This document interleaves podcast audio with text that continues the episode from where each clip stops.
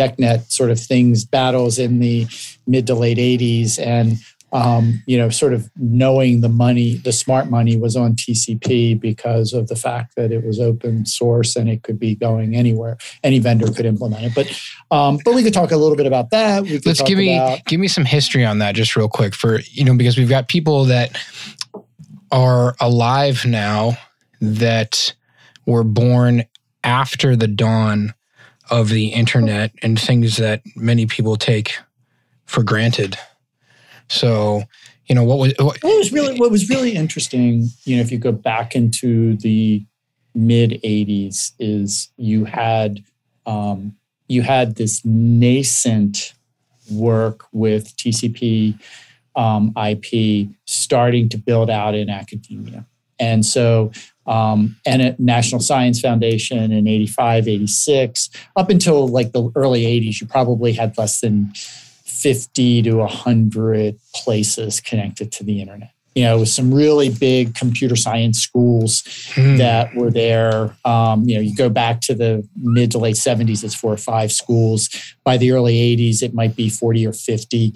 Um, what were the first five? What were the first five schools that you can think of? Oh, it's like uh, UC Santa Barbara, University of Utah, uh, UCLA, um, I forget who the fourth one is, but it was sort of in that group right there. And then you had my well, you had BBN, which was out of Massachusetts, and it was really just sort of um, testing out the idea um, with IP that again, you know, go, one of the interesting things on the internet to me is that you know when you you look and we say, well, geez, the internet, the the internet doesn't have good security, and that was because it wasn't designed from the get go with good security. It was designed to be um, able to survive a nuclear attack.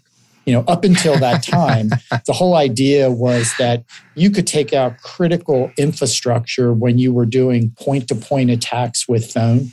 Where if you took out key switching centers in the US, mm-hmm. you would break down all communications. And so you wouldn't have command and control capability. Mm. Um, and so TCP IP came out to be well, what we need to be able to do is to reroute you know our communication. So if the main node get if most of our traffic flows through atlanta but atlanta gets taken out um, we can automatically adapt and route through alternate mechanisms.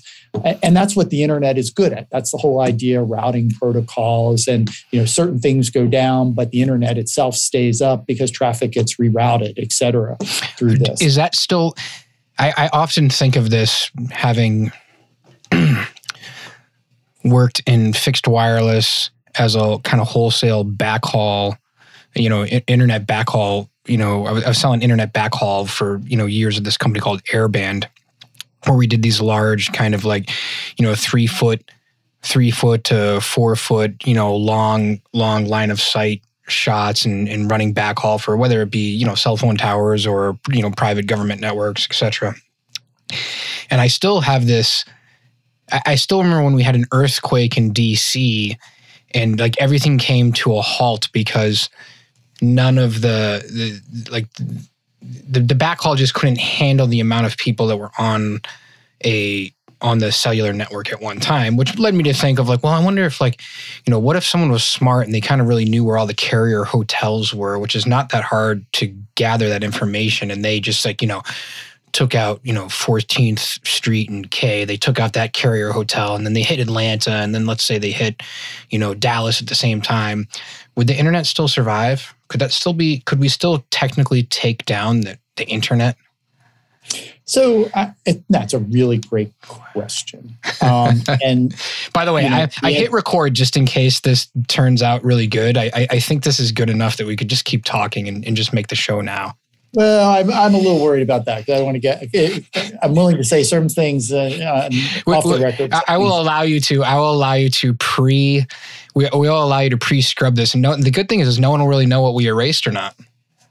So, so, so thinking about the what you said, there, there was a. I don't know if you remember, but there was somebody attacked a set of fiber links. Oh, probably about a decade ago mm. in the Silicon Valley area, mm. and um, you know, it, it turned out that it had some implications on the internet. Now, it it was one where ultimately it rerouted, um, mm-hmm. and and people were able to sort of get things set up, but you're going to definitely feel it. It's not like it could, you know, if you take out big chunks. And and to answer your question, what's happened over the um, the interim period is the internet per se, what we all use, mm-hmm. may not survive some of these sorts of things. You know, if you let's say you took down, um, you know, certain areas, east, west, coast, um, and and people know where these are.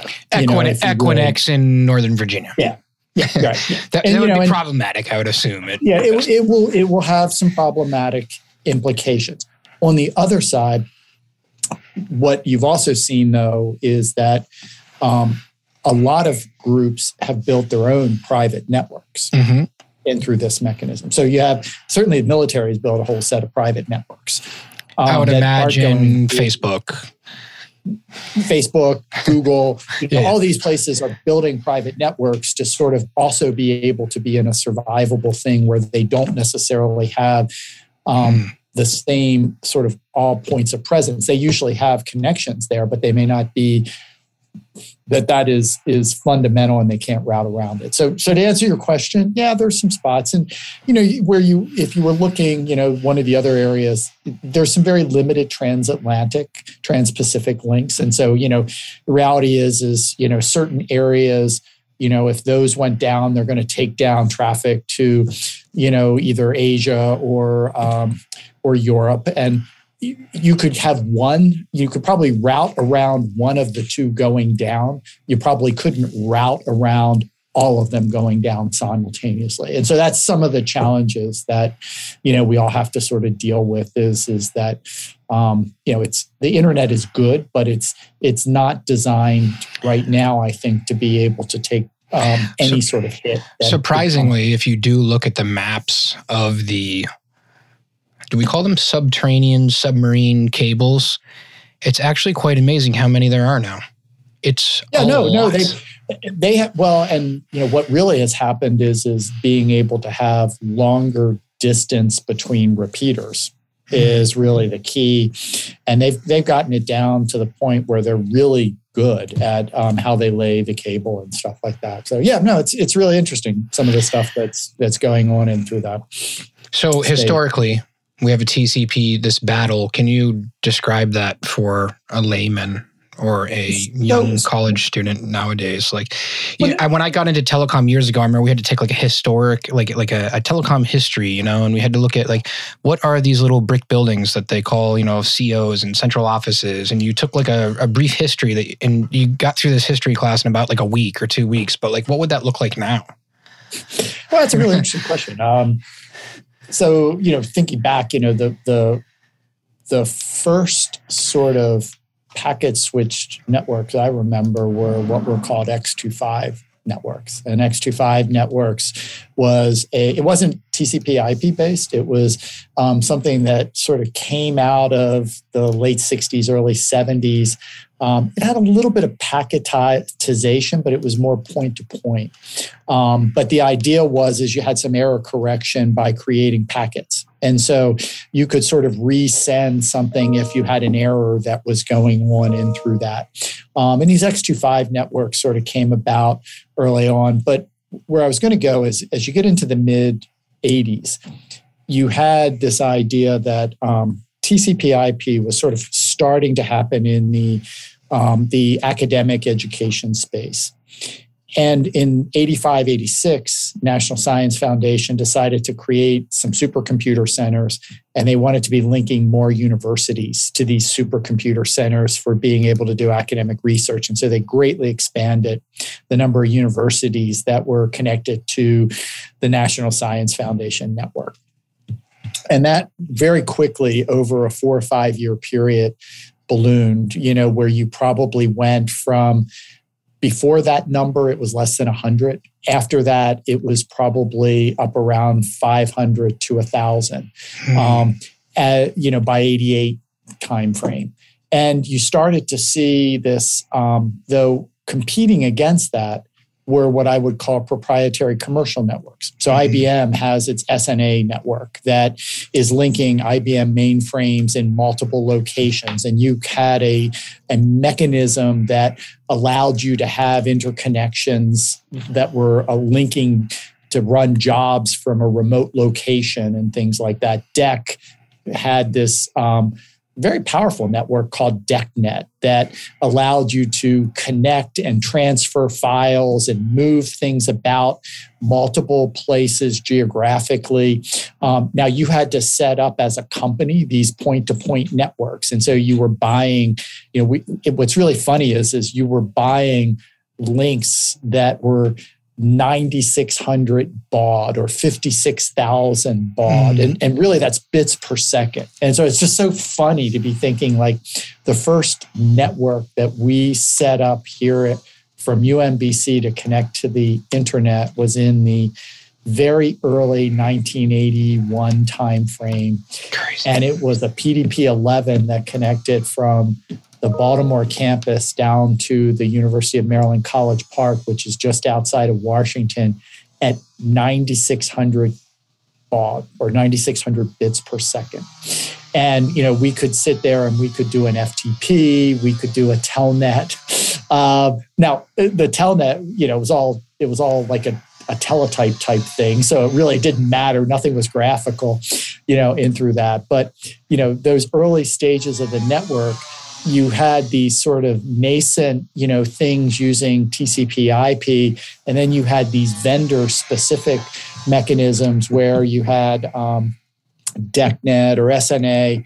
And, and what sort of came out of that was um, there was a protocol that came out of I don't. I think it was governments, and it may have been even like between Europe and the U.S. But there was something called X500. So if you go and you Google X.500, it was this protocol that really had been designed. It was pretty significant in the sense that um, what it reminds me of is of a programming language that you've probably heard of but never used and this would be Ada. Have you ever heard of Ada? ADA? No. So, so uh, most Ada of this is what, most of this is way above my head. I've opened up a can of worms here than I need to. Oh well. So anyway, what I was going to say is Ada. is great. Ada was this programming language that the government said, "Oh, okay, we have Fortran, we have Pascal, we have C. We need this higher level programming language." And so they got a group of people together, and of course, what happens when you get a group of people together is is you never optimize for the minimal viable product. You throw everything in in the kitchen sink mm. and you say, well, we've got to meet everybody's needs. And at that point, Ada had all this, it was so big, it frankly never really, it, it produced code that was so memory hoggish, if you want to call it that, that mm. um, it never really quite made it. A similar sort of thing happened with X500 um, X500, everybody sort of added their wish list into it, and it became so bloated that it was very hard to implement well. It wasn't something that was highly robust. And whereas the, in, the TCP IP stack was sort of lean and mean, it could be implemented on lots of different things um, you really couldn't do X500 as well. And mm. there was just this period, though, where the governments were sort of promoting this idea of X500 and watching the fact that, yeah, but we can't really implement it well. Um, and then quickly, you know, you had, you know, sanity return where people said, but if we extended TCP IP with this or that, um, it would make a difference. And, and, frankly, what really changed the dynamic was um, once the World Wide Web came out mm-hmm. that was mm-hmm. based on TCP IP, um, that was the end of it. You know, I mean, people saw the benefits of using um, TCP IP because the web just changed everything um, once that was released in late 91, early 92. Mm. Uh, by the way, if we do turn this into an episode, we are speaking with Jack Suess. Am I pronouncing your last name correctly? You did, actually. Excellent. And I mean, a whopping 40 years as VP of IT. I don't know if you were VP of IT for all 40 years. No, I was not.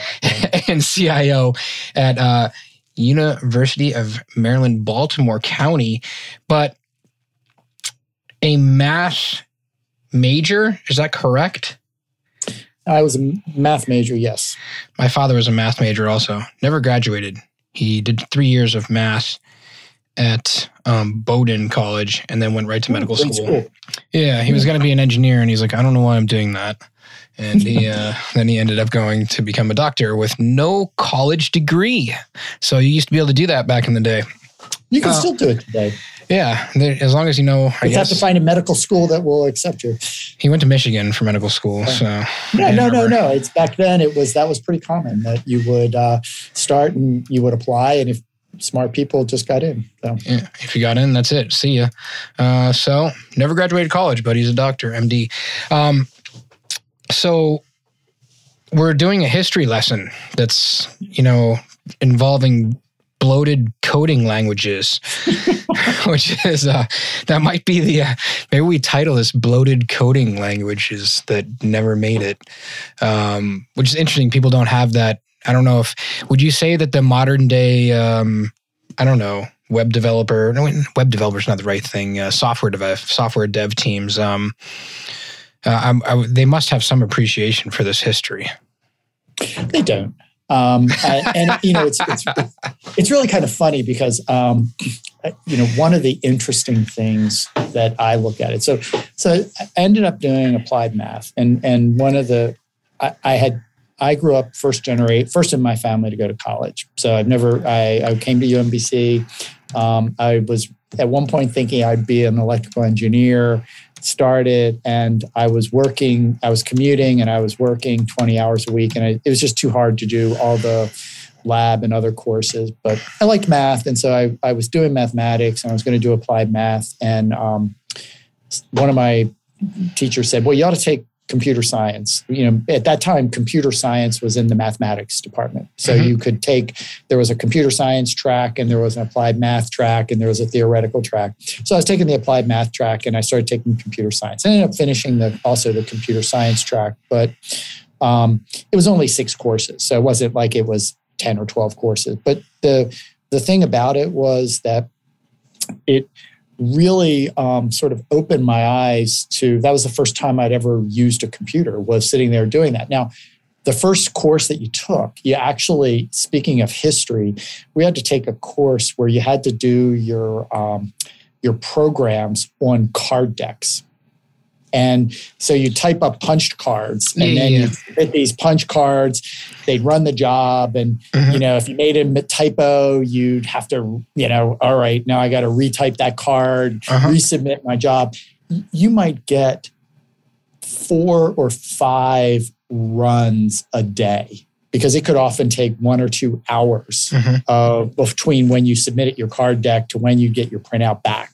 You know, and so if you made a stupid error, you really hated it. And and so what you got good at in those days, which is interesting from today, is what you got really good at is one checking your code before you submitted anything. You know, you, you didn't want to just sort of not making right now, mistakes. The, right now, the, the model is is compile and let the See let if it works. syntax checkers just tell me and i just keep fixing them as i go through the lines of code that would be there. So so one no you didn't want to do that. You wanted to find all your syntax errors right from the get-go. The second thing that you got really good at is is you didn't want to make dumb logic errors. And so you know you'd sit there and you would literally you know sort of plot out in your mind the code flow and how data is being changed. You know, I, you'd have these big printouts and you'd be making tables and sort of tracking how it should be going through your code because you didn't want to have to be trying to debug on the fly.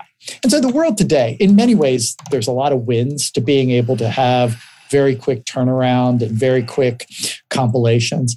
Um, but I remember something in the late 90s where one of our Unix systems started to get a little bit slow that the computer science students were compiling on. And, and I got an email from one of them who said, it took almost 90 seconds for my compilation to finish. How do you expect me to be an effective computer science student if my compilation takes 90 seconds? How can I get this through quick enough? And I just had to sort of uh, laugh. Let me tell you about the day. environment yeah. when I was going through it that, you know, 90 seconds would have been your dream. If sometimes it was 90 minutes, you know, and mm. you know, mm-hmm. you just sort of learn to not make dumb mistakes. But you know, mm. what we did is we told we apologized to the student. We told him we're working on adding more capacity, but it was it's interesting, sort of the the change in the world nowadays.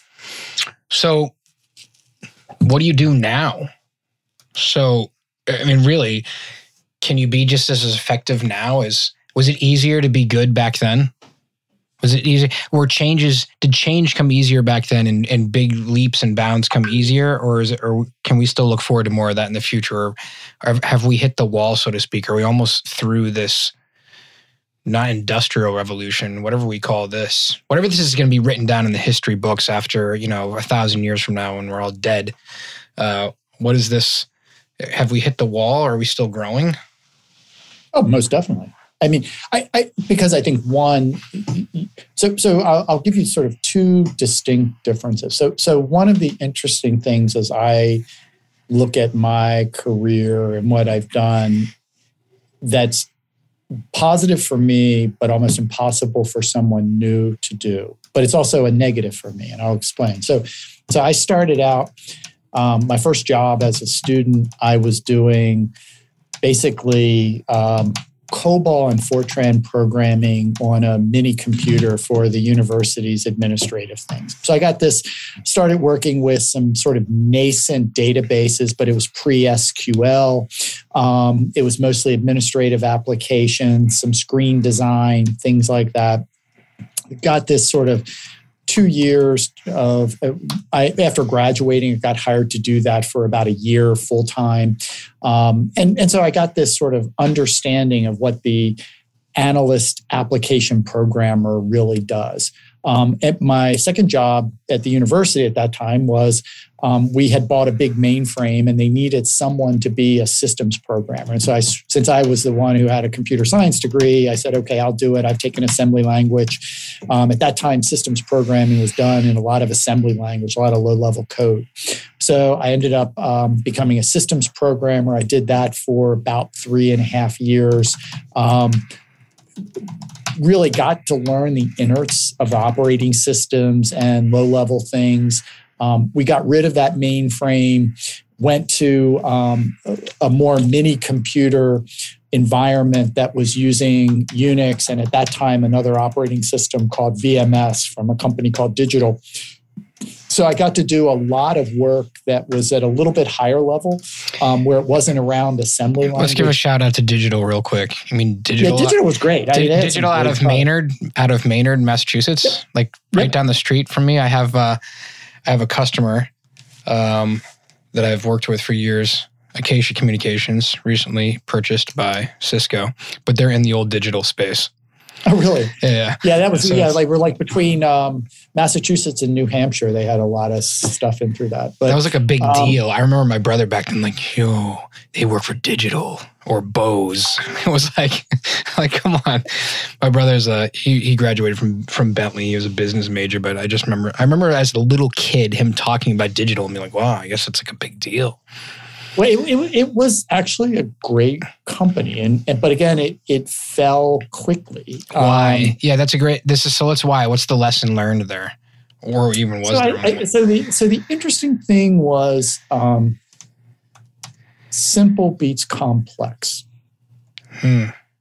And, you know, and and so what was interesting, and because I saw it happen, and it took down another vendor, and I'll explain into that one was. Um, so simple was um, DEC had come out. So if you if you look at the original DEC VMS systems mid '80s, because um, I used to actually because I taught a assembly language and I, was, I actually taught it on the DEC side too for a while. And VMS architecture was what they called a complex instruction set system. Um, and the idea was you had like hundreds of um, specialized instructions. And so it made writing compilers easy. Um, but what it did is the chips ended up um, running multiple instructions. And so you could be a little slower. And around the late 80s, you had um, a number of companies um, start to come into the marketplace. Um, the most, the one you might remember most is a company called Silicon Graphics. Mm. Silicon Graphics, um, they were based upon this um, chip called from a company called MIPS, which used a reduced instruction set model. And the idea was is have less instructions um, in your in your processor, but do that in hardware so they could be faster. Mm. And so DEC came out in, you know, they were trying to compete with, you know, sort of MIPS, and they came out with this alpha chip in the, you know, early 90-ish time frame. And the alpha chip was alpha CPU was was really sort of tried to be an amalgam of both. And it was just much more expensive than what you could do if you were doing a smaller number of instructions. And so DEC couldn't quite compete at the price level that you could get from vendors like you know MIPS and um, Silicon Graphics and others who were using the, the reduced instruction set model of, of chips. And so ultimately, um, that and the fact that their version of Unix, Ultrix, just didn't quite win out. DEC was trying to be sort of not adopting sort of the full BSD suite. And they ended up, um, you know, really struggling and, and quickly lost favor in the marketplace within like three or four years. Hmm how many companies are still stuck running on i don't know DEC servers operation systems things like this? I have no idea. I, I you know I, you know I, I, I am sure that so so where you see it is and it, it makes sense. I mean I, you know, I, we're not too far from NASA's Greenbelt location. I'm sure there's probably something running, some you know, uh, satellite or something that launched 20 plus 30 years, 25, 30 years ago that might be on an older hardware setup. Because a lot of times when they would launch these sort of things or build systems that are going to last 15, 20, 30 years, or they never plan for them to last 30 years, mm. you know, you could be built on older hardware but by and large, I think you know um, most of the world has moved on. We got rid of our last VMS system. We we ran it we would have gotten rid of it in 94, 95, but we had one faculty member who had a set of applications that he was running that we kept running that system until well, through the early 2000s, just so that we could support him. And that's the way you find it with a lot of places is, you know, you get into those votes. But um, anyway, that's a little bit of the the history. But anyway, where I was going with the the thing, and we're we're diverging is I started in um, in applications. I did systems. Um, in the the mid 80s, I ended up getting very. We we launched our first Ethernet network, mm-hmm. and so we ended up doing the um, the thick Ethernet cable, if you remember that, and what's called vampire taps, where you had this big pin that tapped into the coax cable. Um, we started setting up servers and oh, machines this is great. in different I'm googling places. all of this stuff. Vampire yeah, um, taps and you know and at that point you know it, we were first starting to sort of build out the campus network um, on here. And so for probably six or seven years i did a lot of work sort of in the networking space of you know how do you run cable? How do you you know link routers switches mm-hmm, mm-hmm. other things together as we're starting to deploy the campus network. In the early 90s um, we went really heavy with um, large scale set of silicon graphics machines when we opened the building that I'm in now, the engineering building in 92. And at that time, I did a lot of work in the um, Unix systems administration sort of world. Um, but I also got involved in the World Wide Web. Um, so I was doing a lot of stuff in setting up web servers and thinking about setting up the first websites and stuff like that here. Um, and then in the mid 90s, I ended up um, doing some work where we linked a legacy mainframe with our um, with a web you know basically so that you could create a web portal so that students could be doing their ad drop or register for classes mm. um, for the web, but not have this. And so getting involved in some of that. Then I got involved in some high speed advanced network projects in the 97 through 2000. What was high speed back then? it's, yeah, it's funny. So, um, so what we were setting up at that time was high speed was um, 155 megabits per second. Mm. So it wasn't slow, um, you know, but it was mo- we we had at that time um, a 45 megabit connection to the internet, and then we were moving to 155. And our long term goal was to try to move up towards. What year was this? This was uh, in the 90s. Yeah, this yeah, so that was, that was smoking fast. like 98. 97, mm. 98. Mm. That, yeah, that was that was real fast. And then, you know, subsequently ended up um, getting involved in a lot of identity management stuff and and some other projects. So hmm.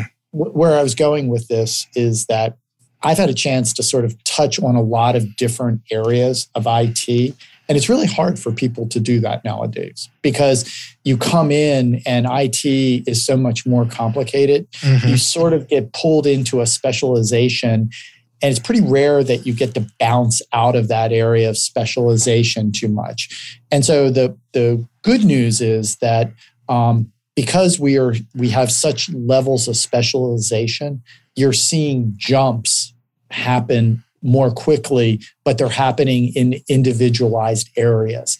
What you don't have, though, is people who are used to sort of understanding the end to end systems piece of all this stuff. And so I think one of the good things that I have is, well, I don't know everything nowadays. And you know we're doing a lot of stuff in amazon and we're doing things in other places. And our network has now gotten you know our, our network connection from here to the internet's 100 gig.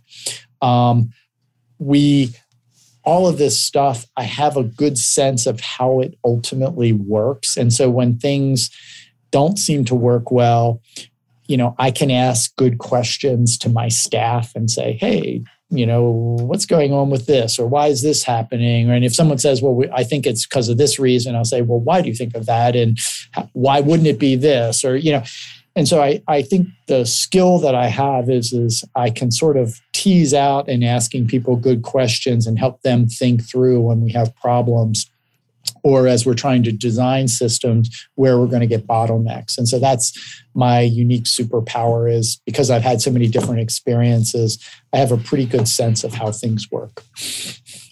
I was blown away that um, I was blown away uh, that that Facebook or any of my or any providers or or Comcast even for example still has major outages like that Facebook outage, it was like a couple months ago. I was like, it can't be the network. There's just absolutely like if I was playing your role, I was like, there's no way it's the network, is it? like, how could it be the network? It has to be someone made a weird change in a firewall, or someone someone made some kind of change, or it was completely on purpose.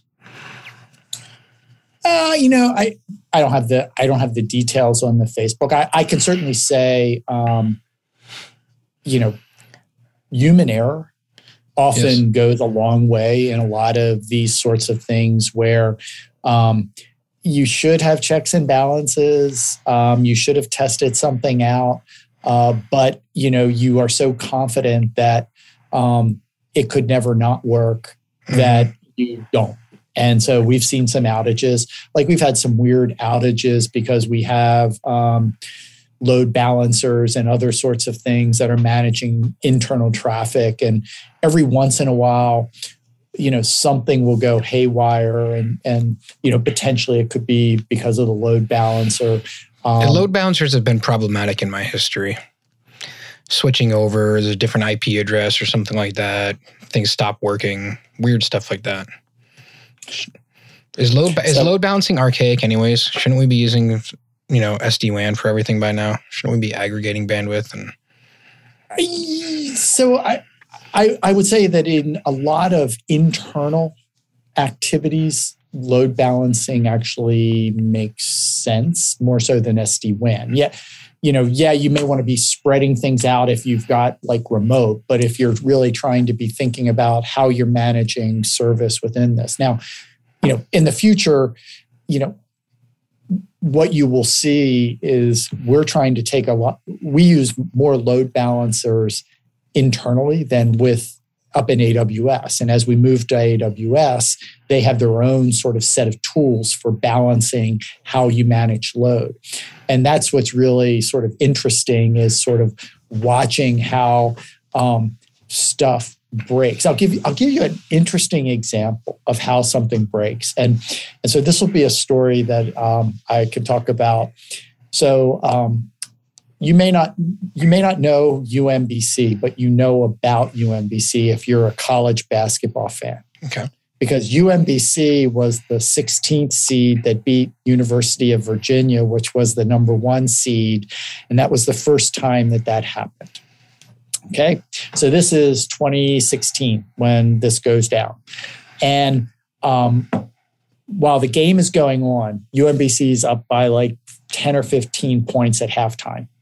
And all of a sudden, people are who is UMBC? And so everybody's going out to our website. now, we dun, dun, actually, dun. it was like a yeah, self-proclaimed like uh, DDoS attack. Denial of service attack. Like, yeah. well, so, and, so, so, so what sort of happens is, is that, you know, we had actually provisioned a lot of our website out in AWS to be sort of thinking about some of these things, but we didn't have everything out there.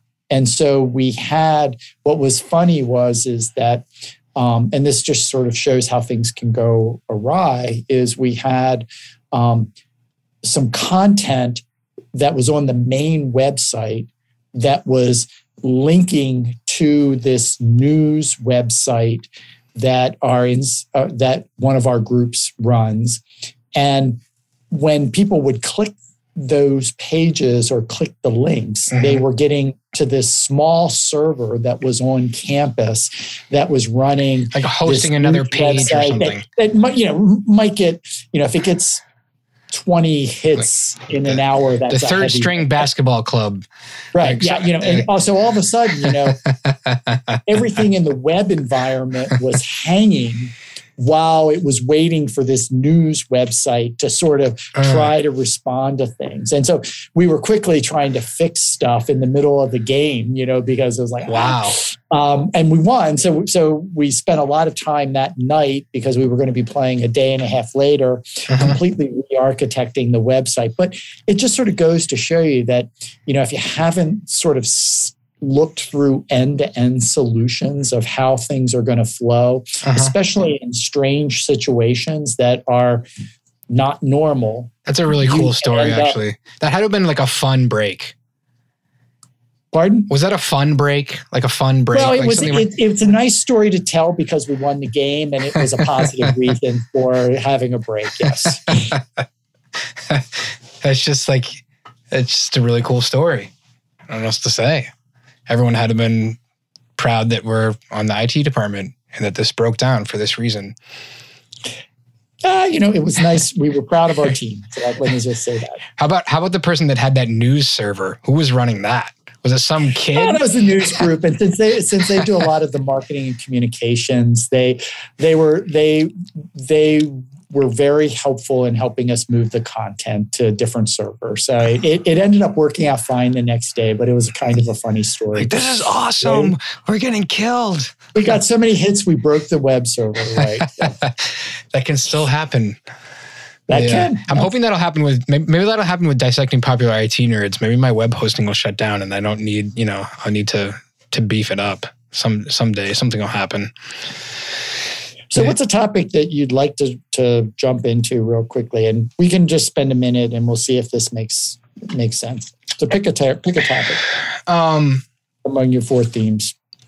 well, how do we help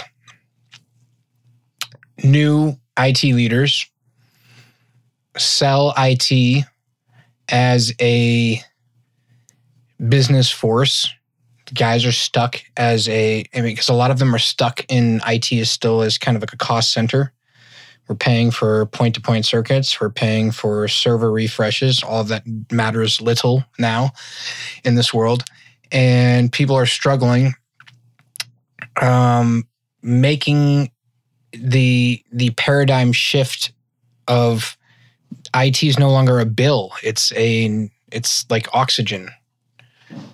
We need it. So there's this fine balance between um, being able to grow, you know, grow IT when no matter what organization they're in, no matter, you know, um, making the necessary changes but having to sell those changes right? So how i guess you know with 40 years of experience and seeing how much you know the world has changed right? People used to laugh at jeff bezos right working something out of his garage or whatever and he's not going to sell who why is he trying to sell books on this internet thing? You know sears was laughing at him. Um, no one would say that now right? But people still are so I don't know what you have to say about that. It's either that question or I really also really want to just ask you what's the future going to look like 10 years from now from your perspective because you've got you have more experience than most people. I'd much just rather say like hey, are we is everything going to go wireless and is that going to be safe? Or I mean, you have so much perspective. I also want to ask you like are we screwed like with on security? Like are we screwed? Because security seems like it seems like we're screwed. It really does from a security standpoint. It seems like it's much more easy to be the criminal than it is to be the the CISO thing. So those are the three. You pick one you pick one and go and we'll go from what there. What was the first one again? The, the first one was the, the, the, first one's kind of it's typical, right? Every every IT manager oh, leader so, in the so world I, is so trying. I can answer the first one really quickly. So, okay. so to me, if if at the end of the day, um, what I would say to any emerging IT leader is um, you have to be you, you don't sell IT for the sake of IT. You sell IT as um, delivering business value. And if after the pandemic, you can't sell IT for delivering business value, you probably shouldn't be the leader of IT because almost every business has had to rely upon virtual online ordering you name it. You know i look at the university. We for uh, you know almost a year we went entirely remote entirely online. We had never done that but we did it and and, and you know that delivered intrinsic value that when you if you would have asked me you know 4 years ago oh you know if a pandemic comes up will you be able to run everything online for a year um, or you know without having to do um, anything where you could come onto campus I probably would have said no, but why? Why? Why would you say no? Why would you have said no? Because like, what things were not integrated? That what things were you able to do this year that you weren't able to do back then? So I, I think the huge leap that came about in that five year period was just much better desktop video conferencing. Because mm. wow. we we started launching video conferencing in the early 90s with some of the early, you know, sort of bigger systems between campuses to do remote classes and things like that.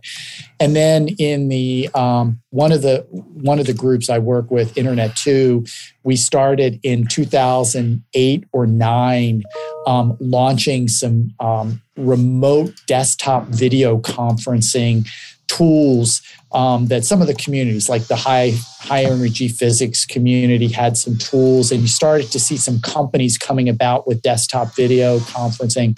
But boy, it just didn't work seamlessly. Um, and even if you went to, we had bought a product in 2014, 15 that we were trying to deploy. But again, it just didn't quite work perfectly. Hmm. By the time you're at, you know, 2019, you've got Zoom has been out. You've got um, Cisco WebEx was starting to be happening. Microsoft Teams, Teams yeah. Google Meet. Hmm. But all of those vendors were able because they're and what was really the key is and, and this is something to be thinking about. A lot of these other products were designed to be products where you ran software on the the mini computer. Mm. You know, you downloaded something and you ran it. Mm-hmm, and so mm-hmm. you couldn't innovate at the speed of cloud. You know, to me, what really changed the dynamic in the pandemic was we had gone to all of this web based video conferencing. And so, you know, Microsoft Teams, Google Meet, Zoom, WebEx, yeah, they, may have a small client, but they're really doing the innovation engine at the cloud scale. And so they had built that out. And to me, that's the secret thing that survived that we were able to sort of move to video conferencing because the cloud could scale and enable it. And it was doing it at levels that no one ever anticipated. And so um, I think that's frankly the um, the secret thing that allowed a lot of stuff to sort of happen. Um, that you would have had all these people go remote was really a shock to me, but okay. basically Zoom and other things allowed it. Okay, question one or two, you get to choose the next one is Are we screwed on security aspect or um, where are we going to be uh, 10, 20 years from now? Are we going to be all on the wireless? Are we going to wireless network, more wireless network, or you know, from a from an internet standard kind of protocol? What are we doing? Which one? So I, I, I don't want to guess that one. That isn't necessarily my level of expertise. I know a lot of people think you know 5G or successor 6G or whatever the heck they come in the future. They're going to call it is going to be the way that everything is done. Um, and I think that for most people in the um, what I would call home sector, that's always going to be the case.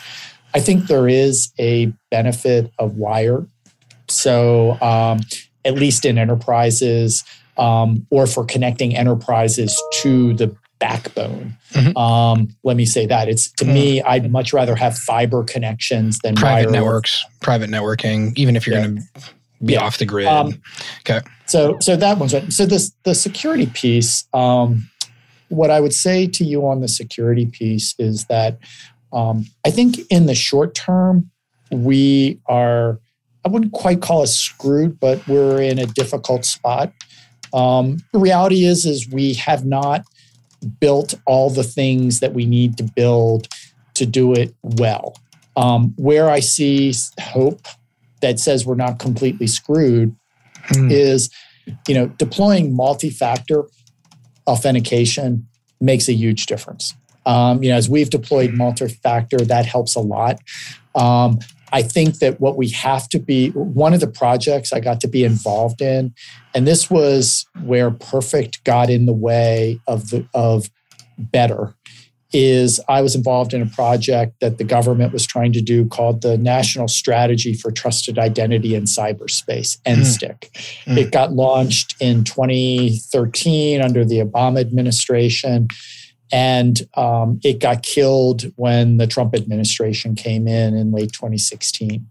And, and the challenge that you had was that um, we were trying to do too much at one time. And, and because we wanted not just security, but privacy and other sorts of pieces all mm-hmm. built in at exactly the same time. It was really hard to be able to um, have everyone come to the table and say, we can deliver that. And so it, we weren't able to deliver it. But the reality was, um, there were services that um, we could have started to do that would have been um, better and we had a vision for things and i think that you'll be seeing a lot of those elements start to come back over the next few years it was around how do you take advantage of multi-factor how do you take advantage of the fact that um, you can identity proof people in a variety of ways by identity proofing you're able to say i'm actually Jack Suess And, and Jack Suess really isn't my name. My real name is John Suess but I go by Jack Suess And this is my email address. And here's other information that um, is going to make sure that if you want to be connecting with Jack Suess, who who uh, really John Suess, who goes by Jack Suess, you've gotten the right person. Mm. We have the tools in place to do that. Um, we just have to have a, an understanding of how to grow that and how to make that happen. But I think coming out of this, you're going to see things start to come into play that um, give me hope. So I, I don't feel we're completely hosed. I think if we can improve identity management, and we get more multi-factor going. Um, you're seeing some of the elements with zero trust start to come into the marketplace all of these things are really good elements that um, are going to help us a lot in the um, in the future. What's your general uh, last question? General um, emotional thoughts on social media? I don't really make heavy use of social media. Um, I follow a lot of people on Twitter, but I don't really tweet and I will occasionally follow people on Facebook, but I don't really post. And it's mainly because I just don't believe in giving more of my information out for people to better market to me. Hey, true. Um, it is it is a marketing it is a marketing tool ultimately. I always find I'm always surprised when people say when people when people are surprised that when when something comes out, whether it be over the news, they're like, they have your information. I'm like, yes, they've been pixeling you forever. they know every, you know. I, I find it surprising that it's like not common knowledge that everyone knows this. Yeah, I think the you know the the data aggregators um, are really pretty amazing, and and frankly, you know, by not I, I don't know that it helps me much by not posting much to these sorts of things, but um, I'm very judicious in what I do and use. Um, and so that's how I sort of manage things myself. But I don't know that that's a best practice. That's probably just the fact that I'm an old person now. Uh, this has been a pleasure.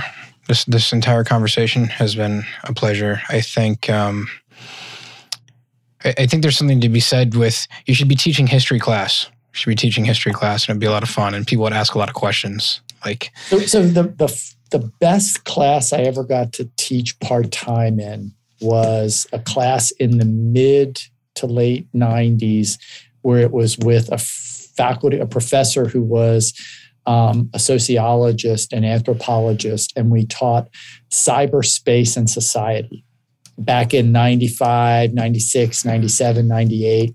And that was just a really fun class because you were bringing in a lot of students who weren't computer science students. These were sociology students, um, some grad mm. students, some undergraduate, and trying to think about how, seeing how they were thinking about cyberspace, society, um, how they hoped it would go was just really enlightening.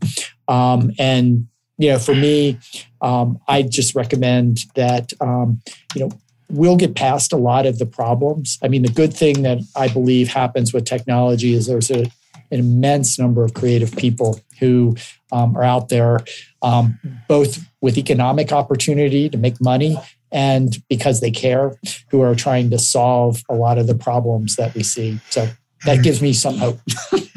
Thank you, sir.